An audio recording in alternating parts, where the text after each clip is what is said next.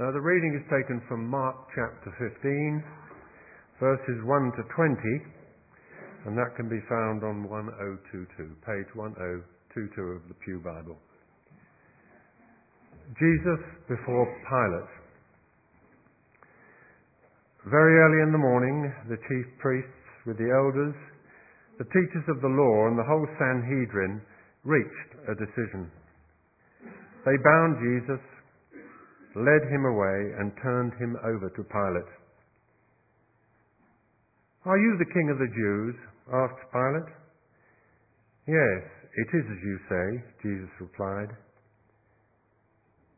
The chief priests accused him of many things. So again Pilate asked him, "Aren't you going to answer? See how many things they are accusing you of." But Jesus still made no reply, and Pilate was amazed. Now it was the custom at the feast to release a prisoner whom the people requested. A man called Barabbas was in prison with the insurrectionists who had committed murder in the uprising. The crowd came up and asked Pilate to do for them what he usually did. "Do you want me to release you the king of the Jews?" asked Pilate, knowing it was out of envy that the chief priests had handed Jesus over to him. But the chief priests stirred up the crowd to have Pilate release Barabbas instead. "What shall I do then with the one you call the king of the Jews?" Pilate asked them. "Crucify him," they shouted. "Why? What crime has he committed?" asked Pilate. But they shouted all the louder, "Crucify him!" Wanting to satisfy the crowd, Pilate released Barabbas to them. He had Jesus flogged and handed him over to be crucified. The soldiers led Jesus away into the palace, that is, the praetorium, and called together the whole company of soldiers. They put a purple robe on him, then wove a crown of thorns and set it on him. And they began to call out to him, "Hail, King of the Jews!" Again and again they struck him on the head with a staff and spat on him. Falling on their knees, they worshipped him. And when they had mocked him, they took off the purple robe and put his own clothes on him. Then they led him out to crucify him. The crucifixion of Jesus. A certain man from Cyrene, Simon the father of Alexander and Rufus, was passing by on his way in from the country, and they forced him to carry the cross. They brought Jesus to the place called Golgotha, which means the place of the skull. Then they offered him wine mixed with myrrh, but he did not take it, and they crucified him. Dividing up his clothes, they cast lots to see what each would get. It was the third hour when they crucified him. The written notice of the charge against him read, "The King of the Jews." They crucified two rebels with him, one on his right and one on his left. Those who passed by hurled insults at him, shaking their heads and saying, "So, you who are going to destroy the temple and build it in three days. Come down from the cross and save yourself." In the same way, the chief priests and the teachers of the law mocked him among themselves. "He saved others," they said, "but he can't save himself. Let this Messiah, this King of Israel, come down now from the cross, that we may see and believe." Those crucified with him also heaped insults on him.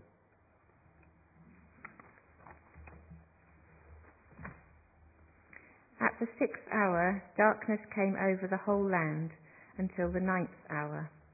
And at the ninth hour, Jesus cried out in a loud voice, "Eloi, Eloi, Lama Sabachthani," which means, "My God, my God, why have you forsaken me?"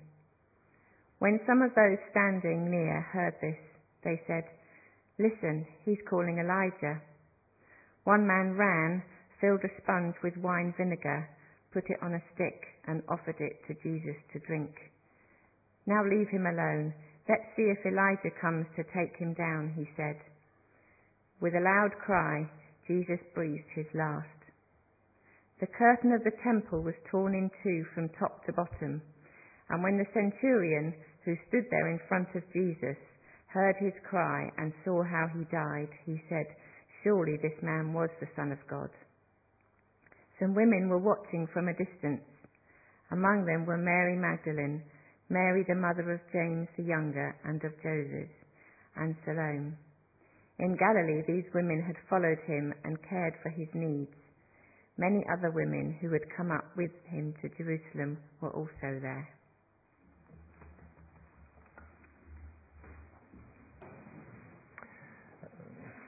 From time to time uh, in church life, I, I use this phrase, I've used it quite often, when we think about the needs of the world, the church must turn its mirrors into windows to look out and see the need.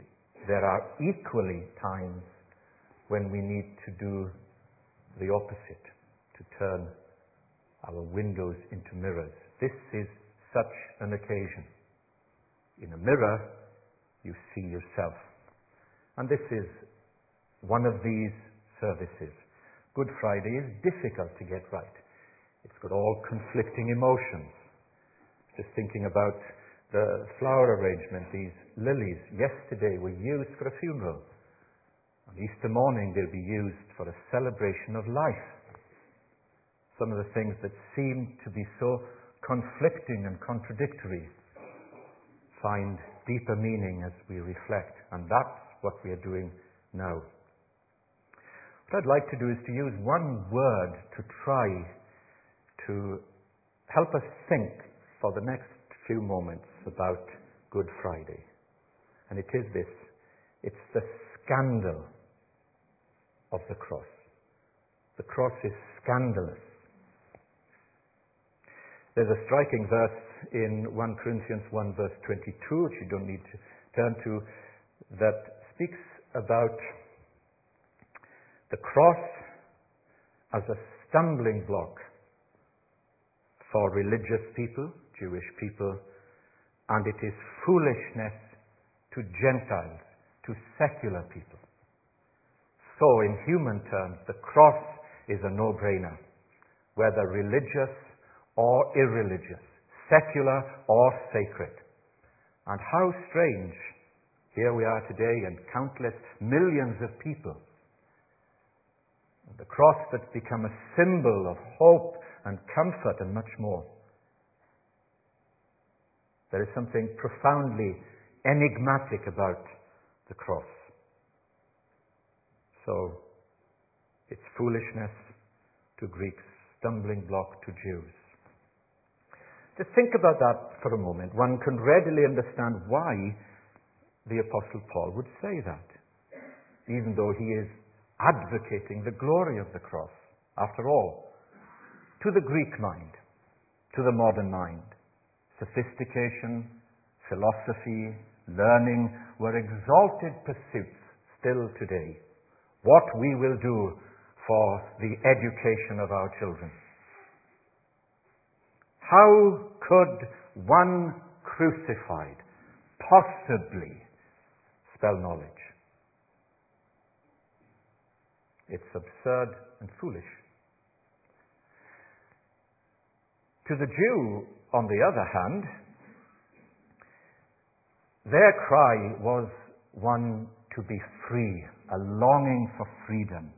And their history had reflected attacks by the Assyrians, the Babylonians, and at this point, under Rome, the Roman Empire. Jerusalem had been rendered hopeless and the people homeless. And in that context, ask yourself, how could a crucified Messiah possibly be of any help at all? Well, there you are. Let's stay there for a moment so that we think about this. Crucifixion was humiliating in the extreme. Indeed, crucifixion was so humiliating, so humiliating, that in the annals of Rome, no Roman citizen, whatever their crime, however serious, would be allowed to be crucified. Now you put all that together, just briefly. It seems strange that all the hymns and the prayers and everything is a focus on the cross. Something is happening. Stay even further.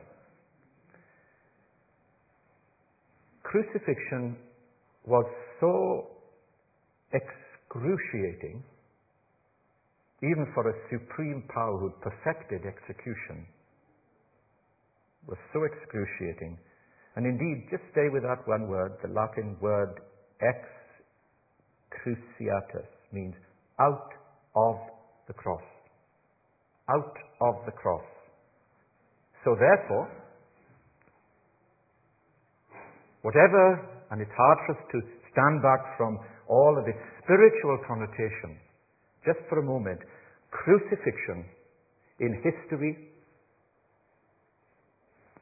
was a defining word for pain. Now, doesn't that give you pause for thought? Think of it. Humiliation, degradation, agony.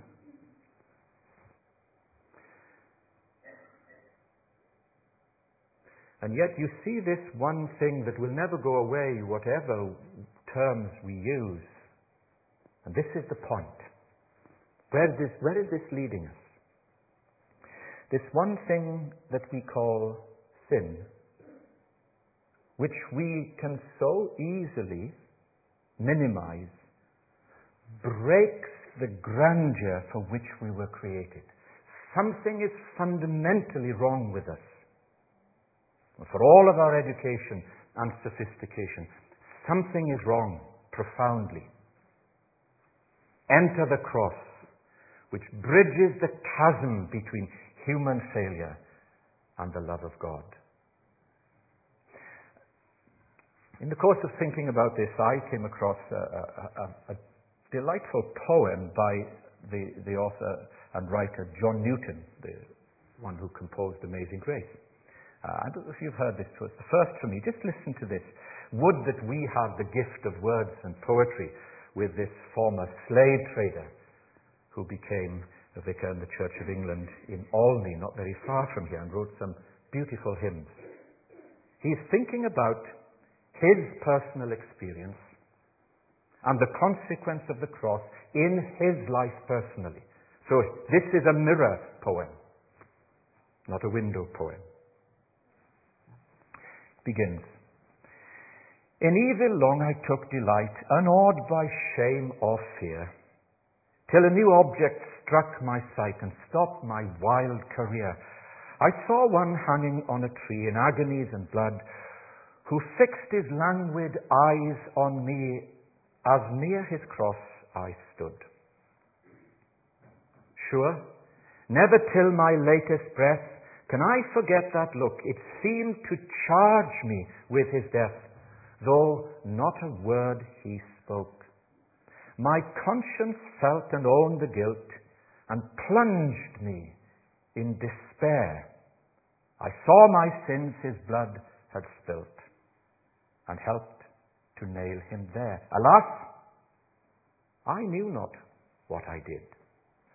But now my tears are vain. Where shall my trembling soul be hid? For I the Lord has slain. A second look he gave, which said, I freely all forgive. This blood is thy ransom paid. I died that you may live. Thus, while his death my sin displays in all its blackest hue, such is the mystery of grace. It seals my pardon too. With pleasing grief and mournful joy, my spirit now is filled that I should such a life destroyed, yet live by him I killed. He's really saying that it's his sin that it connects with this cross. And we need to do that. It's a scandal. And yet at the same time, in the same verses, Paul goes on to speak about its sheer glory and wonder.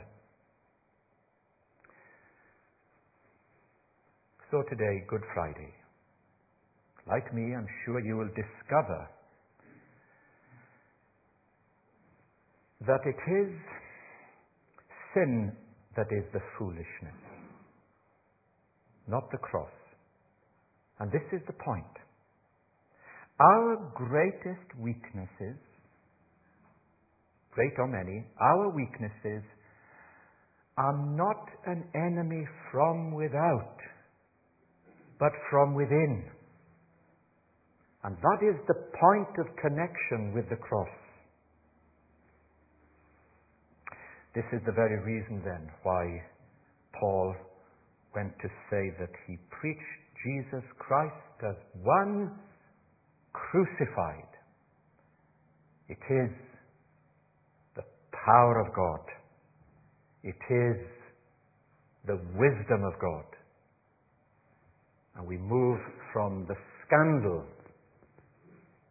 to the glory of this cross. And it finds a moment in our lives when we come to him and confess afresh our need of him. Finally, there are these seven statements, these seven sayings on the cross. The first three centered on others, his enemies, forgive them, they don't know what they're doing. The thief, today you'll be with me in paradise. John and Mary, woman, behold your son, son, behold your mother. Then this one central statement. So you get three about others, there will be three about himself, and this one which seems to crystallize the scandal speaks to his father and says, my God, my God, why have you forsaken me?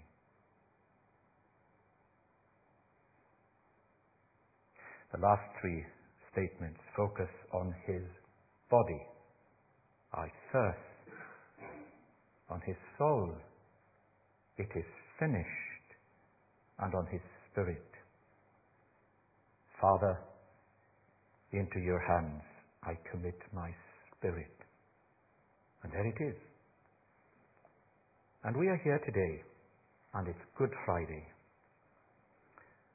I hope that as we reflect, but a little, not even on the tip of the iceberg, of the sheer glory of the cross,